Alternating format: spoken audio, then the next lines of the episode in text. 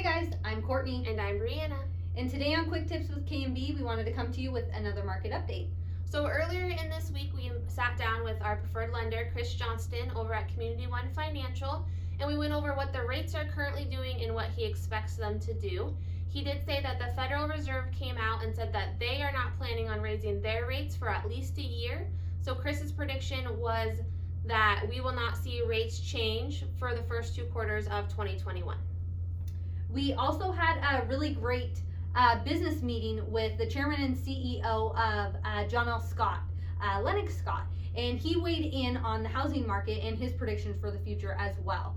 Um, everything he's seen is pointing towards a really strong ending to 2020. Uh, that traditionally uh, we'll see less homes on the market, which he still predicts is going to be the case. Um, but we still have that pent up demand of buyers. So it's going to still be a really, really great time for sellers and potentially keep going strong with those multiple offer situations.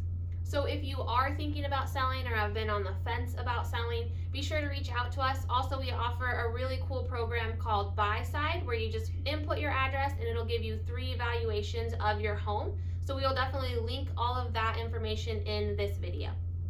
Yes, so definitely take a peek. It has some other really great tools letting you know other buyers uh, looking for homes similar to yours in the area, as well as a heat concentrated map. Lots of really, really cool data. So take a peek on that, and thank you guys so much for watching.